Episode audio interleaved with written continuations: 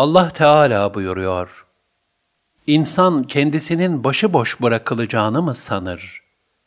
El-Kıyame 36 Elbette kendilerine peygamber gönderilen kimseleri de, gönderilen peygamberleri de mutlaka hesaba çekeceğiz.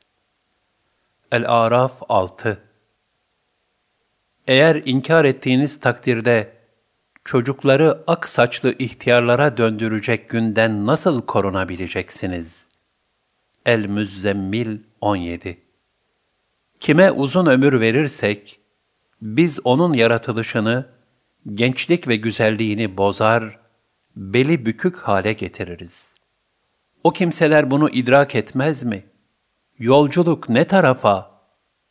Yasin 68 Gökyüzü yarıldığı, yıldızlar döküldüğü, denizler birbirine katıldığı, kabirlerin içindekiler dışarı çıkarıldığı zaman, insanoğlu yapıp gönderdiklerini ve yapamayıp geride bıraktıklarını bir bir anlar.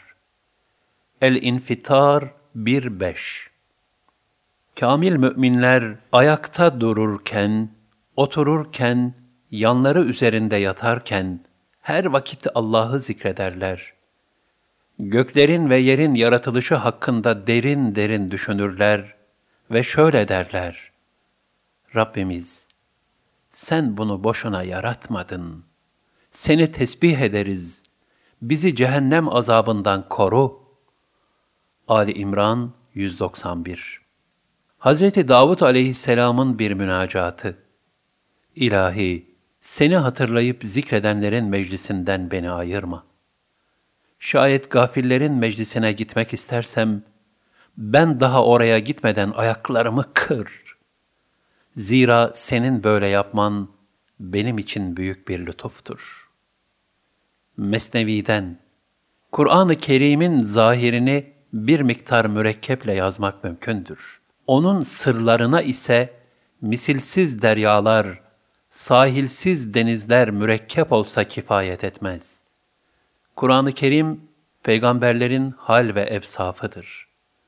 Kur'an-ı Kerim'i huşu ile okuyup tatbik edersen, kendini peygamberlerle görüşmüş farz et. Peygamber kıssalarını okudukça ten kafesi, can kuşuna dar gelmeye başlar. Hazreti Mevlana Hazreti Davud aleyhisselam